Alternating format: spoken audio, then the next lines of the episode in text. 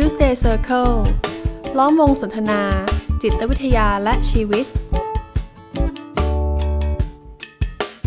สวัสดีครับ พบกันอีกครั้งหนึ่งกับ Tuesday Circle Podcast นะครับ ผมกุยกวีไกรม่วงสิริครับ ครับ ผมเอกสมภพจำจันทร์นะครับ ครับผมวันนี้เรามีแขกรับเชิญอีกแล้วครับพี่เอกครับหลังๆวันนี้เราเริ่มเบื่อการคุยกันสองคนอ่าครับ นะครับแต่ว่าครั้งนี้จะสดชื่นกว่าเดิมอืมเพราะว่าแขกรับเชิญของเรา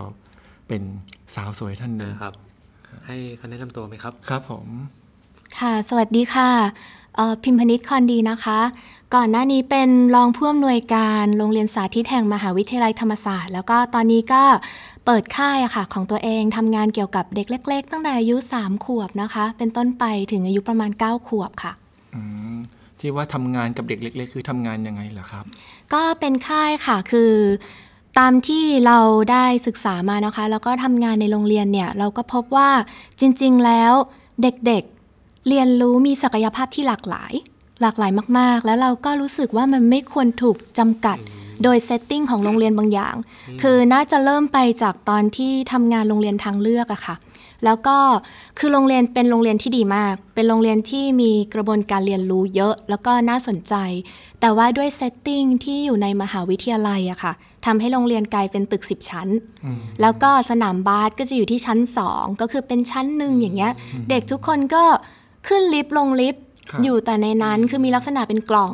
แล้วด้วยความที่เรารู้สึกว่าเด็กเล็ก ๆ เนี่ยเขาจะเรียนรู้ได้มากกว่า ถ้าเขาอยู่ข้างนอก วิ่งเล่นในธรรมชาติ เจอแสงแดดเจออะไรอย่างเงี้ยค่ะครับก็ก็เลยเปิดค่าย ซึ่งมันทำให้พบอีกหลายอย่าง เช่น เด็กหลายคนมามีประสบการณ์โดนมดกัดครั้งแรกในค่าย ตอนอายุประมาณ4ี่ห้าขวบอืม แล้วก็กรีดร้องแบบว่ามันมันเจ็บที่สุดแล้วในชีวิตอ่าไม่ไม่เคยโดนมดกัดมาก่อนครับอย่างเงี้ยค่ะ มันก็ทำให้เราได้ได้เห็นเนาะถึงพัฒนาการของเขา แล้วก็เห็นการเปลี่ยนแปลงของตัวเองในการที่เราจะต้องมาดูแลคือการจัดกระบวนการเรียนรู้ที่อยู่ในสภาพแวดล้อมที่เป็นธรรมชาติจริงๆอะค่ะ ประมาณนั้น คือส่วนที่ทำงานกับกับน้องๆเนี่ย พี่แมงปอก็จะดูแลเรื่องการเรียนรู้ครับดค่ะรพิมพ์นิกก็ชื่อเล่นแมงปอนะครับอ๋อเมื่อกี้ลืมเมื่อกี้ลืมไม่ได้นำชื่อเล่นเนอะอ่าเราก็ชินได้ค่ะอ่าก็ต่อไปนี้จะเรียกว่าพี่แมงปอนะอ่าจะได้เรียกพี่แมงปออ๋อ AKA ครับก็ที่ที่ถามว่าทำงานกับเด็กทำอะไรอ๋อก็คือดูแลออกแบบกระบวนการกระบวนการช่ให้เกิดการเรียนรู้ค่ะเนอะเพราะเด็ก ยังเด็กเป็นเด็กเล็กๆเนอะบางสิ่งบางอย่างเล็กๆเป็นประสบการณ์ใหม่มดกัดยังเป็นครั้งแรกในชีวิตใช่เลยเป็นครั้งแรกก็คือจะเป็นการออกแบบกระบวนการเรียนรู้ผ่านการเล่น เพราะว่าการเล่นคือเราเชื่อว่าการเล่นคือโลกทั้งใบของเด็กอืมเหมือนที่เราเหมือนที่เราทำไป intern อย่างเงี้ยบางทีเนาะมันคือการฝึกของเราสมมุติ แต่สำหรับเด็กเนี่ยการเล่นคือคือโลกจำลองของเขาอะค่ะ เขาเล่นทำอาหาร เขาเล่นทำกับข้าว เล่นพ่อแม่เล่นบ้าน เล่นกวาดบ้านอย่างเงี้ยมันคือมันคือการจำลองชีวิตจริงของเขา ผ่านรูปแบบการเล่นที่สนุกสนานประมาณเนี้ยค่ะ แล้วผมก็สงสัยว่า เอ๊ะไอเอเกิดการเรียนรู้ผ่านการจำลองชีวิตอะไรพอเข้าใจได้เนอะแล้วการถูกมดกัดเราจะเรียนรู้อะไรยังไงจากจากตรงนั้นได้อะครับ โอ้ยเยอะมากเลยคือครับเขาจะ ทำยังไงอะคะหมายถึงว่าบางทีนะ เราได้เห็นวิธีการจัดการของเด็ก ก่อนหน้าเนี้ยตอนแรกตัวเราก็ไม่รู้ว่าเด็กหลายคนไม่เคยโดนมดกัด คือเขาก็จะเล่านะว่าเออบ้านหนูเป็นห้องค่ะ บ้านหนูเป็นห้องติดริมแม่น้ำ นึกภาพออกไหมครับแล้วเขาก็จะจะบอกชั้นบอกอะไรมา อย่างเงี้ยค่ะ คือนั่นคือบ้านของเขา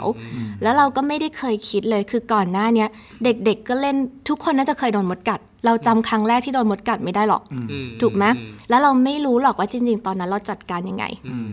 แล้วพอมาเจออย่างเงี้ยค่ะ เราได้เห็นวิธีการเรียนรู้ของเขา ถ้าเราสอนหรือเราไม่สอนก่อนเนี่ย เราเห็นท่าทีของเขาที่มีต่อสิ่งที่เขากลัว คือบางทีเนี่ยเราก็ไปปรับตัวเองเนาะคือเราปรับเป็นเลยว่า เออ สอนให้เขารู้จักมดไปเลย มดตัวเนี้ย เดินบนมือครูได้อืมเดินได้แล้วครูก็ตั้งชื่อ มดตัวเนี้ยชื่ออเล็กซ์อย่างเงี้ยมดตัวเนี้ยชื่อลิซ่าอะไรอย่างเงี้ยคืออาจจะมีชื่อ เด็กก็จะแบบนี่ลิซ่าเหรออนี่ลิซ่าเหรอคะครูไหนหนูขอจับลิซ่าบ้างได้ไหม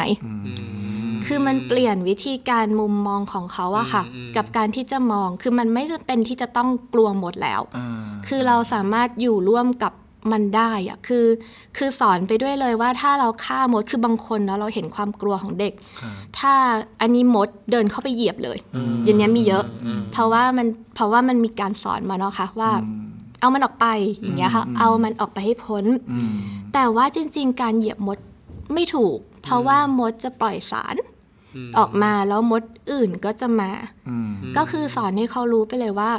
เออมันอยู่ด้วยกันได้ แต่ถ้าเกิดเราทำให้มดตกใจ เหมือนเราตกใจแล้วร้อง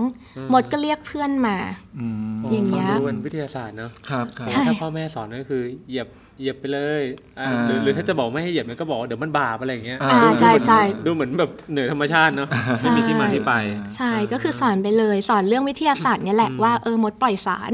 สารนั้นเรียกเพื่อน เพื่อนมาเด็กก็จะเข้าใจละเหมือนถ้าเรากรีดร้องอืมเพื่อนเราก็มาอย่างเงี้ยค่ะ ประมาณนั้นเหมือนกับให้ทำความรู้จักธรรมชาติอืมสิ่งใหม่ ๆ ที่ที่เจอณตรงนั้นใช่แม้แม้สิ่งนั้นมันจะมากัดมันมา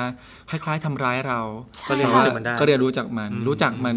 อย่างรอบด้าน ถ้าเราเรียนรู้ว่า มันเป็นบาปอืมก็เป็นการเรียนรู้ที่มันมันสิ้นสุดอยู่ตรงนั้นนะใช่แล้วเราไม่ได้รู้จักใช่มดจริงใช่ๆเนาะแต่พอเป็นความรู้จักในเชิงวิทยาศาสตร์ด้วยใช่ในเชิงการละเล่นในการทำความรู้จักตั้งชื่อตั้งชื่อ มีทั้งได้ความเป็นมิตรด้วยได้เรียนรู้ไปใช่ด้วยเนอะเขาก็จะแบบเราก็เห็นท่าทีของเขาอะเคยมีเหมือนกันเด็กแบบเดินไปแล้วเอ๊ะทำไมเด็กยืนอยู่เฉยๆแบบอเล็กซ์ยืนตรงนี้แล้วชี้แขนแล้วก็แบบ กลัวมากกลัวมากจนแบบบอกไม่ได้ แต่คุณครูสอนไว้ไงว่าอ่าให้ทำคือตอนหลังเราเราก็พัฒนาตัวเองขึ้นเรื่อย ๆ สอนวิธีการปัดเราจะปัดมดยังไงอย่างเงี้ยอ่าเออสอนปัดยังไง ปัดแบบนินจาอ่าอย่างเงี้ยก็ได้ให้เขาปัดแบบเร็วที่สุดนะอ่าอย่างเงี้ยค่ะให้ให้มันไม่เจ็บให้เขาดูแลตัวเองเป็นอ่าถ้าเวลาเขาเจอเรื่องต่างๆเนาะมันอาจจะเริ่มต้นจากเรื่องต่างๆ ในชีวิตของเขาที่มันเล็กอ่าๆเหมือนมดกัดเนี่ยแต่เขาก็ต้องรู้จักมัน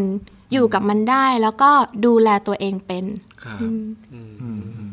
ก็จริงๆแล้วเทปเนี่ยครับหมายว่าพี่แมงปอทำงานกับเด็กแต่ผมเข้าใจว่าทำงานกับเด็กเนี่ยมันเลี่ยงไม่ได้ ที่จะต้องมีความเกี่ยวข้องกับผู้ปกครองเนาะอ่าแล้วผมก็เชื่อว่าคนท่านผู้ฟังนะครับ ส่วนหนึ่งที่ฟังพวกเราเนี่ยก็อาจจะมีลูกมีหลานอืมจะต้องดูแลเด็กต้องเกี่ยวข้องกับเด็ก วันนี้ก็เลยอยากชวนพี่แมงปอคล้ายๆกับมาแบ่งปัน แง่มุมทัศนะประสบการณ์เนาะว่าครับโอเค บางทีถ้าเจอกรณีแบบนี้แล้วเนี่ยอาจจะ พ่อแม่ควรจะทำยังไง หรือมีวิธีการรับมือกับลูกยังไงอืมค่ะนะครับ ครับผมแล้วอย่างอย่างเรื่องเริ่มต้นเนี่ยพอพอรู้ว่าวันนี้พี่แมงปอจะมาเป็นอืมแขกรับเชิญเนี่ยมันก็นึกนึกถึงว่าเอ๊ะเราจะคุยอะไรกับพี่แมงปอดี แล้วผมก็เลยนึกถึงกรณีของของเพื่อนผมคนหนึ่งนะครับ ก็เขามีมีลูกสาวสองคนอย่างเงี้ยครับแล้วก็อ่ากลายเป็นว่ามีปัญหาสุขภาพที่จะป่วยป่วยบ่อย เข้าโรงพยาบาลบ่อยเป็นหอบหืดบ้างอะไรเงี้ยแล้วเขาไปไปได้ยิน ผมไม่แน่ใจว่าเขาไปได้ไปได้ยินมาจากไหน แต่ว่ามีคนบอกว่าว่ายน้ำสิว่ายน้ำแล้วเด็กจะแข็งแรงขึ้น แล้วเขาก็ส่งเสริมให้ลูกไปเรียนว่ายน้ำเนาะพอเรียนเรียนไปเนี่ยครูสอนว่ายน้ำก็เห็นว่าเอ้ยเด็กสองคนนี้ก็ทำได้ดีนะว่ายน้ำได้เก่งเลยแหละ ก็เลยสนับสนุนคุณพ่อคุณแม่ว่า ลองลองทำให้ลูกจริงจังกว่านี้ขึ้นอีกสักหน่อยไหมไปแข่งขันเนี่ยน่าจะได้เหรียญได้ถ้วยเลยนะ แล้ว พ่อแม่ก็เห็นดีด้วย แล้วลูกก็สนุกด้วยนะครับพอไปแข่งว่ายน้ำแล้วมันก็ชนะเพราะชนะเด็กก็สนุกใช่ไหมครับ แต่พอแข่งขันมาแรก ๆ อาจจะสนุก แข่งไปแข่งมาเป็นปีๆนะครับ ก็น้องคนน้องเนี่ยยังคงสนุกอยู่ แต่คนพี่เนี่ยแม้จะแข่งชนะเนี่ย แต่ว่ามันเริ่มไม่สนุกแล้วเนาะน้องแบบว่า อยากหยุดว่ายน้ำอะอยากเล่นอยากไปเรียนเปียโนแทน แต่ทีนี้ พอน้องเสนอมาอย่างนี้ปุ๊บกลายเป็นว่าคุณพ่อคุณแม่เริ่มไม่โอเค เพราะว่ามองว่าในสิ่งที่ลูกทำได้ได้ดีนะตอนเนี้ยอืมมันกำลังไปได้ดีอะอืมเนาะอาจจะอาจจะมองอนาคต ว่าอาจจะเป็นนักกีฬาโรงเรียนเป็นนักกีฬาทีมชาติได้ในอนาคต แล้วเขาเหมือนเขาเขาไม่สามารถที่จะปรับใจหรือทำใจได้ ที่ลูกเขาจะหยุดหยุดเอ่อพัฒนาสิ่งที่ตัวเองเก่งอยู่ตอนนี้ไป แล้วเปลี่ยนไปทำเรื่องอื่นอืมอย่างเงี้ยครับ ทีนี้เลยไม่แน่ใจว่าอะอย่างเงี้ยคุณพ่อคุณแม่ที่ต้องเผชิญกับอ่าจุดตัดสินใจว่าลูกฉันเก่งเรื่องเนี้ยอืมแต่ไม่อยากทำตรงนี้แล้วเนี้ยจะทำยังไงดีอืมคือเหมือนกับว่าจริง ๆ คนที่กังวลก็ยังควรเป็นคุณพ่อคุณแม่เนาะคะอืมที่ที่รู้สึกว่าเสียดาย เสียดายแทนลูกอืมถ้าในอนาคตมันจะไม่ไปต่อ มันมันไม่ใช่เรื่องปัจจุบันของลูกลูกชอบอะไรไม่ชอบอะไรเนาะจริง ๆ ตรงนี้ในส่วนหนึ่งถ้าให้ลูกทำต่อเนี่ยก็ก็จะเป็นการพัฒนาในด้านอื่น ๆ ของเขานะคะ พัฒนาความอดทน ความมุมานะ ความตั้งใจ ความ กล้าก้าวข้ามผ่านความไม่พอใจอะไรบางอย่างในชีวิต ก็ทำได้ แต่ว่าอีกอย่างหนึ่งที่เขาสนใจอยากจะ explore อะก็อยากให้ลองทำเพราะว่าชีวิตในวัยเด็กเนี่ยค่ะ มันคือการ explore ทุกอย่าง ไม่ไม่แนะนำให้เลือกอย่างใดอย่างหนึ่ง แล้วก็ทำมันอย่างเดียว เพราะว่าเด็กๆมีความสามารถหลายด้าน แล้วมันเป็นช่วงวัยที่เขากำลังพัฒนาให้มันรอบด้านนะคะ ก็แนะนำให้ทำ ทำได้ให้เขาเป็นคนตัดสินใจ ให้เขาเป็นคนตัดสินใจเองก็ได้ในวัยที่พูดกันรู้เรื่องนะคะ ถ้าถ้าเป็นคุณแม่มาอย่างเงี้ยก็อาจจะแนะนำว่าให้ลูกลองตัดสินใจว่า จุดไหนที่เขาโอเคที่ยังทำต่อ เช่น ลูกอาจจะไม่อยากซ้อม 3 วันต่ออาทิตย์แล้วหนึ่งครั้งต่ออาทิตย์เนี่ยลูกโอเคไหมอืม หนึ่งครั้งต่ออาทิตย์โอเคไหมหรือว่า 2 อาทิตย์ครั้งอย่างเงี้ยโอเคไหมให้มีสิ่งนั้นอยู่ในชีวิต ถ้าเรายังกังวลเรายังไม่แน่ใจ เพราะว่าอนาคตไม่มีอะไรแน่นอนเนาะคะครับมีไปมันก็เป็นสกิลติดตัวลูกนั่นแหละค่ะอืมก็ให้ลองให้ลูกเป็นฝ่ายตัดสินใจ คือยังให้ทำสิ่งเดิมต่ออยู่ทำได้แต่ก็ปรับทำได้เปลี่ยนให้ให้อยู่ในระดับที่เขาโอเค ใช่ค่ะ ให้เขาเป็นคนตัดสินใจได้มีโอกาสตัดสินใจเลือก เลือกสิ่งที่เขาอยากทำด้วย คือมันมันมันโอเคมากเลยนะคะ ถ้าเด็กคนนึงจะเดินมาบอกกับคุณพ่อคุณแม่ว่าเขาอยากเรียนเป็นโนมันเป็นเรื่องที่ โอเคมากหมายถึงว่ายังไงครับ คือถ้ามีก็อยากให้สนับสนุนนะคะ การที่เด็กรู้สึกอยากทำสิ่งนั้นเนี่ย เราก็ support ได้ ถ้ามีถ้ามีโอกาสให้ support แล้วเขาอยากทำอะ ก็ให้เขาทำให้เขาตัดสินใจว่า ถ้าเขาอยากไปเรียนเรามีเงื่อนไขอะไรไหมเงื่อนไขทางด้านการเงิน เงื่อนไขเวลาเงื่อนไขอะไรอย่างเงี้ยค่ะ พูดคุยกับเขาอืมให้เขามีโอกาสให้ให้เรามีสิทธิ์ได้เสนออให้คุณพ่อคุณแม่เนี่ยได้บอกเงื่อนไขของคุณพ่อคุณแม่ ให้ลูกได้บอกของลูกคือเนี่ยหมายถึค่ะงว่าไม่ใช่ว่าเด็กอยากจะได้อะไรเราก็ต้องให้เสมอแต่เราก็ไม่มาคำนึงถึงปัจจัยค่ะความเป็นจริงในชีวิตว่ามีข้อจำกัดก็หมายถึงว่าถ้าน้องคนเนี้ยเขายืนยันว่าหนูไม่ว่ายน้ำแล้วหนูจะเล่นแต่เปียโน อย่างนี้ไม่ได้ใช่ไหมครับ ขึ้นอยู่กับสถานการณ์ ขึ้นอยู่กับสถานการณ์มันไม่มีโจทย์ที่ไม่มีการเลี้ยงลูกที่สมบูรณ์แบบเนาะคะ ไม่มีไม่มีโจทย์ไหน ไม่มีหนังสือเล่มไหนที่เป็นหนังสือที่สมบูรณ์แบบถูกไหมคะคุณพ่อคุณแม่ทุกคนต้องเคยอ่านหนังสือเลี้ยงลูกแบบ 10 20ร้อยเล่ม ปรึกษามันไม่รู้กี่คน ลองเอาเคสเนี้ยไปปรึกษาคุณพ่อคุณแม่คุณปู่คุณย่าคุณตาคุณยายของตัวเอง ได้มา 10 10คำตอบร้อยคำตอบ ไม่มีต้องคุยกันเป็นครั้งครั้งๆถ้าเรารู้จักลูกดีที่สุดในจุดหนึ่งเนาะเราอยู่กับเขามาแต่เด็ก ก็ให้ลองดูว่าตอนนั้นเนี่ยลูกไม่ไหวแล้วจริง ๆ หรือเปล่า หรือว่ายังไง ถ้าพักก่อนเราเริ่มต้นใหม่เนี่ยมันมันใช่สไตล์ของเขาหรือเปล่าอย่างเงี้ยค่ะ อยากจะพักก่อนไหมแล้วเริ่มใหม่ แต่ว่าแม่มีสิทธิ์บอกเนาะว่าแม่ไม่อยากให้หนูทิ้งมันไปเพราะอะไรอืมมีสิทธิ์แต่ลูกก็มีสิทธิ์บอกว่า หนูไม่อยากทำมันเพราะอะไรเนี่ยค่ะอืมแล้วเหมือนค่อยๆหาจุดลงตัว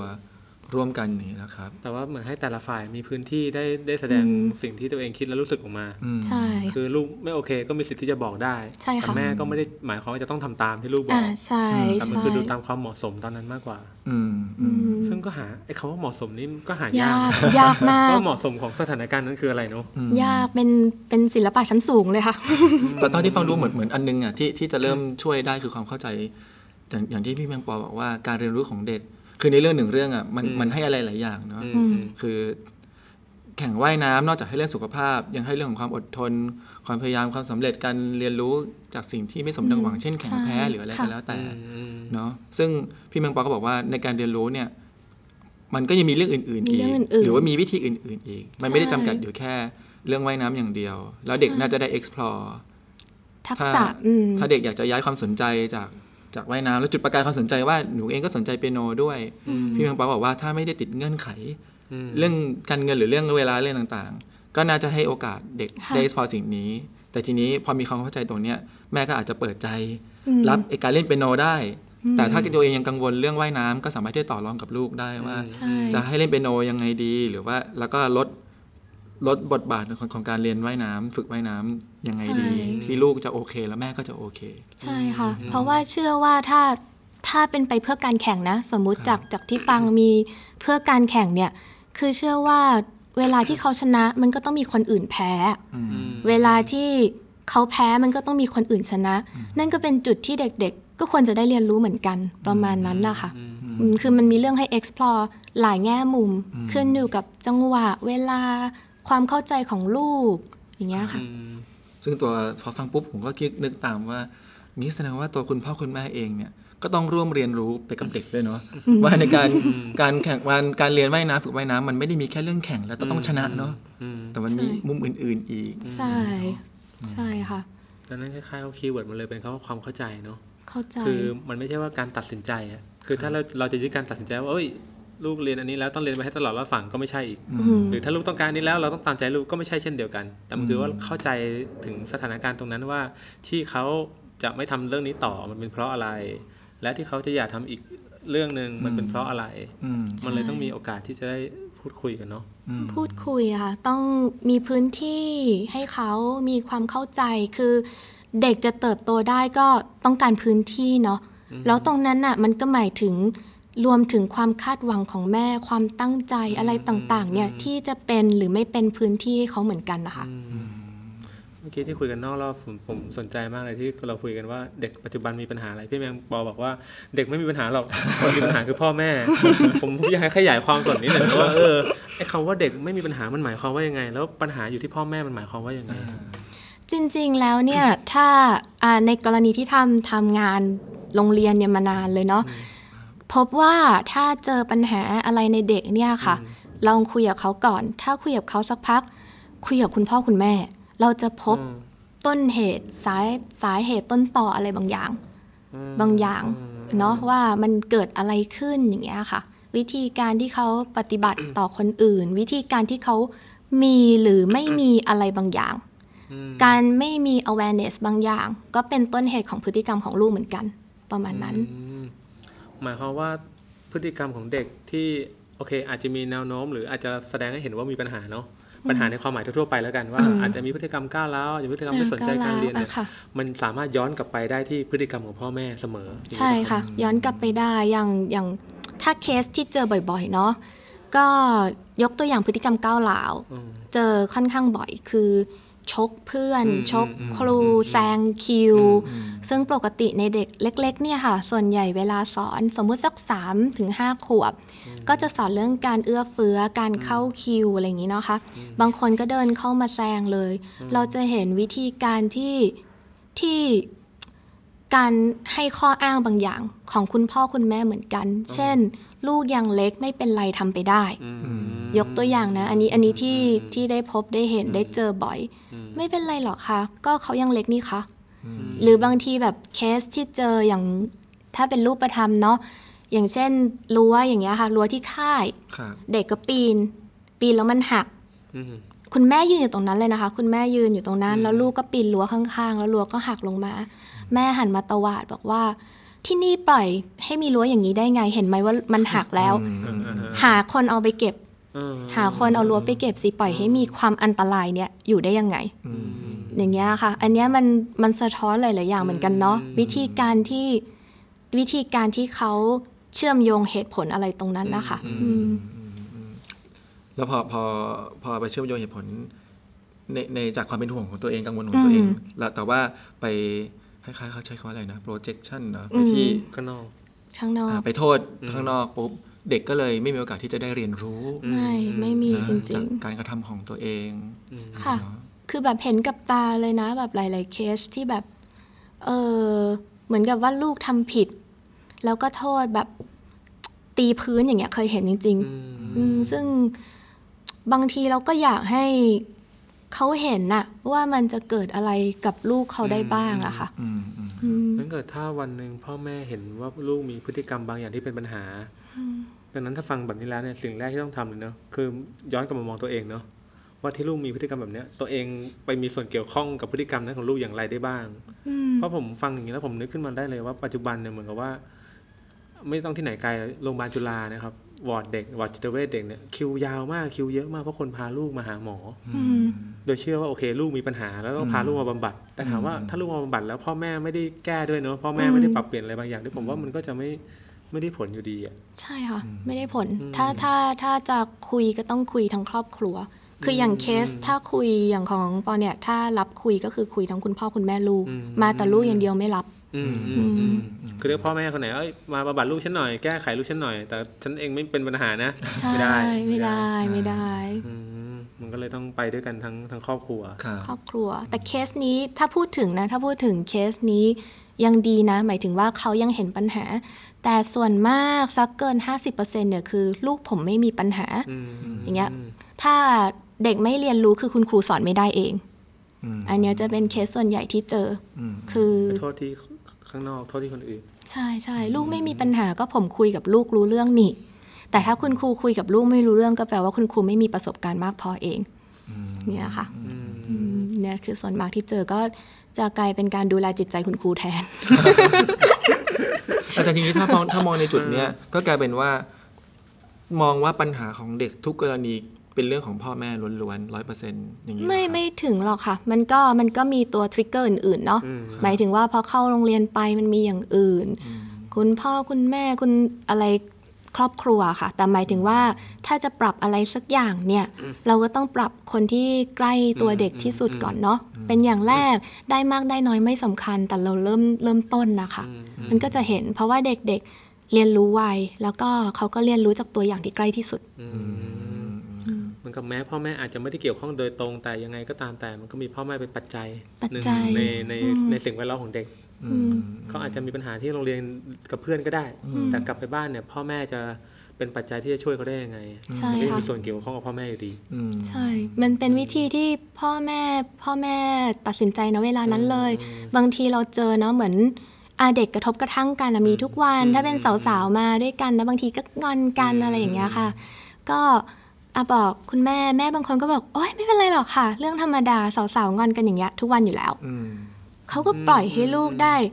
นึกออกมามีมีความสัมพันธ์ มีทะเลาะกันมีดีกันแล้วจัดการได้ด้วยตัวเองอะอืมในขณะที่บางกลุ่มเนี่ยพอเราบอกว่ากระทบกระทั่งกันเนาะคุณพ่อคุณแม่สองฝ่ายพุ่งเข้าไปเลย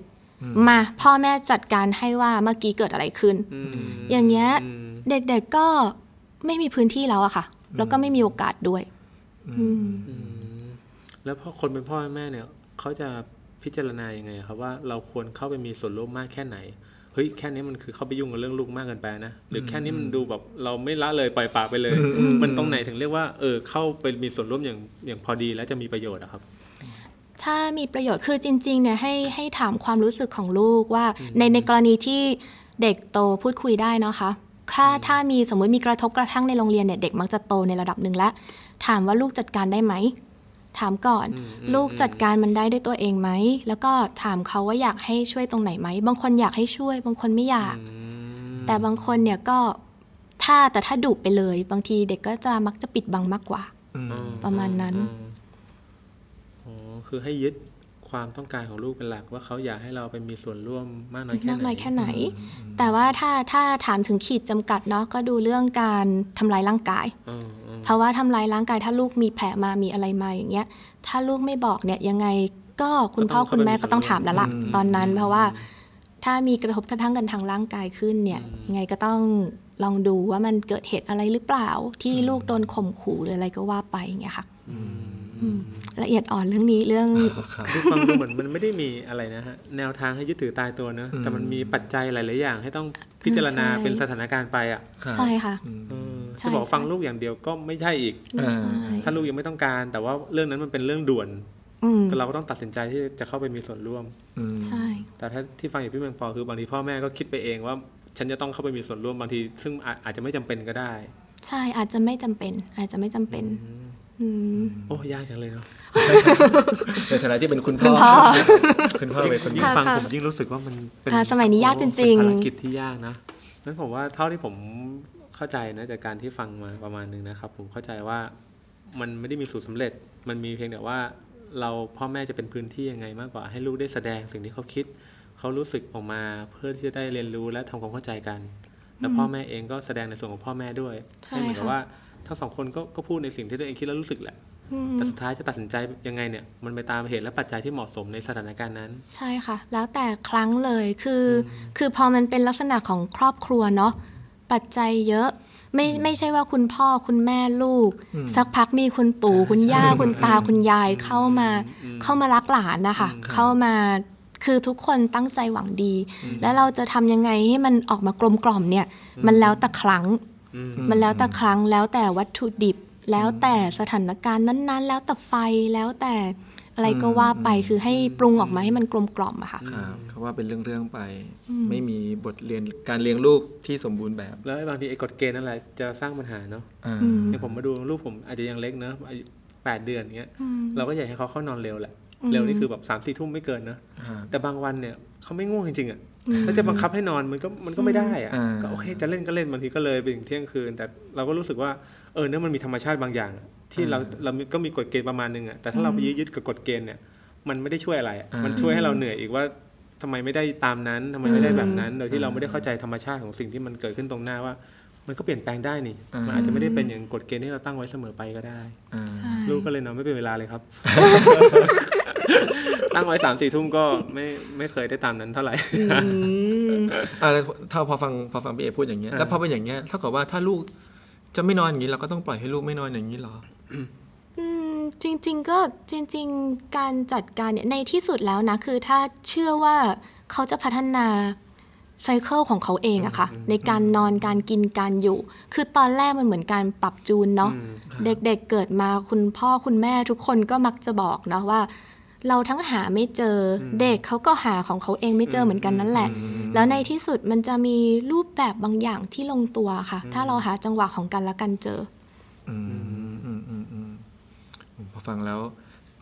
ก็อย่างที่ผมพูดไปก่อนหน้านี้ว่า มันก็เป็นบทบาทของคุณพ่อคุณแม่ที่ให้เห็นโอกาสที่ตัวเองจะได้เรียนรู้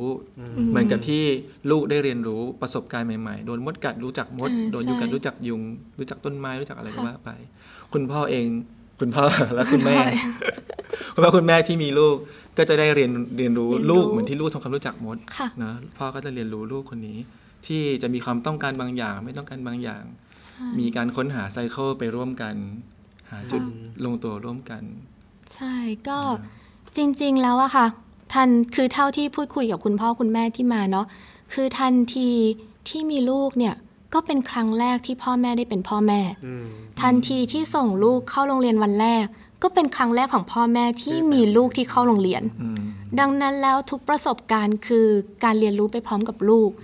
ปกติเวลาเจอเด็กมาเข้าค่ายนะคะเอาอย่างค่ายที่เห็นบ่อยๆ ที่ค่ายเนี่ยจะทำเป็น first camper คือเขาเด็กที่มาค่ายเป็นครั้งแรกในชีวิต จะมาค่ายนี้ สิ่งที่ต้องดูแลตอนเช้าเนี่ยคือคุณพ่อคุณแม่ที่ยืนเกาะรั้ว เด็กๆบายๆแล้วเฮ้อย่างเงี้ยค่ะเฮ้ทุกคนเฮ้เอาเข้าค่ายแล้วทุกคนก็เดินแล้วก็บายๆแล้วเดินเข้าไป สิ่งที่เกาะรั้วอยู่ข้างหน้าคือคุณพ่อคุณแม่นับสิบคนที่ยืนตาละห้อย หลายคนก็แบบร้องไห้ทำไมลูกไม่หันมามองเราเลยเออเอออันเนี้ยมีนี้มีตลอดสิ่งที่เราต้องเข้าไปดูแลคือจิตใจของคุณพ่อคุณแม่ ซึ่งเป็นครั้งแรกที่ส่งลูกมาเข้าค่ายอืมอืม นั่นแหละคือเขาต้องเรียนรู้ไปพร้อมกันนะคะครับอืมเรียกได้ว่างานงานในฐานะของบทบาท ทั้งเป็นคุณครูด้วยเป็นนักจิตวิทยาของพี่แมงปอยเนี่ยที่เอ่อบทบาทบูเหมือนจะดูแลแค่เด็กนะแต่ว่าจริง ๆ แล้วก็ดูแลไปจนถึงจิตใจของคุณพ่อคุณแม่และและคนรอบข้างเลยทีเดียว จิตใจของคุณครูด้วยกันด้วยซ้จิตใจคุณำก็ทำให้เห็นได้ว่าอ่าไม่ว่าจะตัวเองจะอยู่ในบทบาทไหน เราจะเป็นเด็กเราจะเป็นพ่อแม่ เราจะเป็นคุณครูเนาะแต่ละคนต่างก็เป็นผู้เรียนรู้ไปทุกคน หวังว่าท่านผู้ฟังไม่ว่าจะเป็นพ่อแม่พี่ป้านาอาหรือแม้ก็เป็นเพื่อนก็ตามของใครสักคนหรือของลูกของหลานเนาะก็จะได้อ่าได้ได้ได้หลักคิดบางอย่างจากจากเทปนี้ ซึ่งซึ่งสิ่งที่ผมอยากจะหยิบนำยกยกขึ้นมานำเสนอเลยก็คือ เรียนรู้ไปร่วมกันอืมนะไม่ว่าจะในบทบาทไหนและการเรียนรู้นี้ก็จะเป็นตัวที่ทำให้ใจของเราเปิดกว้าง แล้วก็ส่งเสริมให้ คนข้างๆของเราได้เรียนรู้ได้อย่างเต็มที่พัฒนาตัวเองได้อย่างเต็มที่เติบโตเป็นคนที่มีสุขภาวะที่ดีทั้งกายและใจไปด้วยกันนะครับ ก็วันนี้เทปนี้ขอขอบคุณพี่แมงปอมากๆนะครับค่ะขอบคุณค่ะพวกเราก็ขอลาไปก่อนเนอะเจอกันใหม่สัปดาห์หน้านะครับครับผมครับสวัสดีสครับวัสดีครับ Tuesday Circle ล้อมวงสนทนา จิตวิทยาและชีวิต